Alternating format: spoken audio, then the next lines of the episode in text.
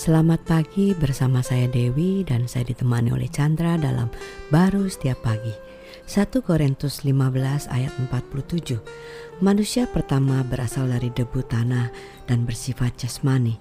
Manusia kedua berasal dari sorga. Wah ini kan artinya kita bicara mengenai manusia jasmani kita ya.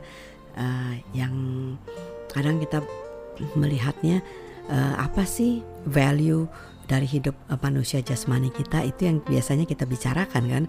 Misalnya kita bisa uh, mendapatkan satu kekuasaan kita mendapatkan satu uh, ke apa keberhasilan dan hubungan yang baik di keluarga sehingga value kita kita bisa katakan bahwa value kita itu di hubungan keluarga atau value kita itu di uh, bekerja dengan rajin dan uh, persisten taat gitu kan tapi di sini dibilang juga ada manusia kedua yang berasal dari sorga.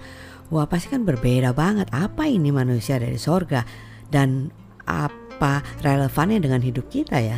Ya kita eh, tentu yang tadi dikatakan yang baik-baik itu ya tentu kita inginkan ya.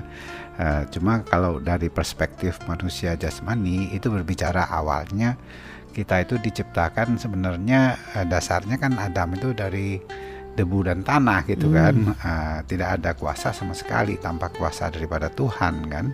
Uh, dan ketika dia makan buah pengetahuan baik dan buruk dia mengandalkan kekuatan daripada diri dia kan. Hmm. itulah manusia jasmani. Dia ada di dalam realem keterbatas.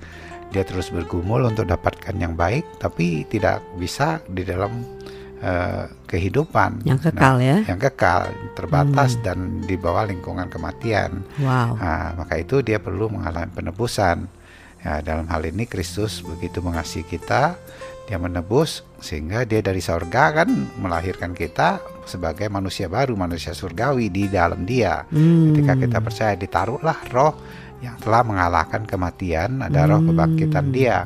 Sehingga kita itu dari mati menjadi hidup dari jasmani menjadi roh hmm, makanya kita disebut sementara manusia. menjadi kekal ah jadi manusia roh ya itu dia ya ya manusia wow. roh jadi seperti itu dan nilai-nilai okay. yang kita pikir sebagai batasan baik itu itu sudah eh, kita dapatkan di dalam Kristus bukan lagi nilai yang baik bahkan hmm. sebaik dia hmm. ada di dalam kita karena kita dilahirkan dari dia itulah dinamakan sebagai ciptaan baru uh, nilai itu kan bukan lagi sesuatu yang susah payah kita perjuangkan, tapi kita sadari diberikan dan ada di dalam hidup kita. Sehingga wow. ketika kesadaran itu terjadi, ketika kita mengenal Dia, uh, kita bisa dengan alamiah ya. Wow. Uh, yes. Ya, amin.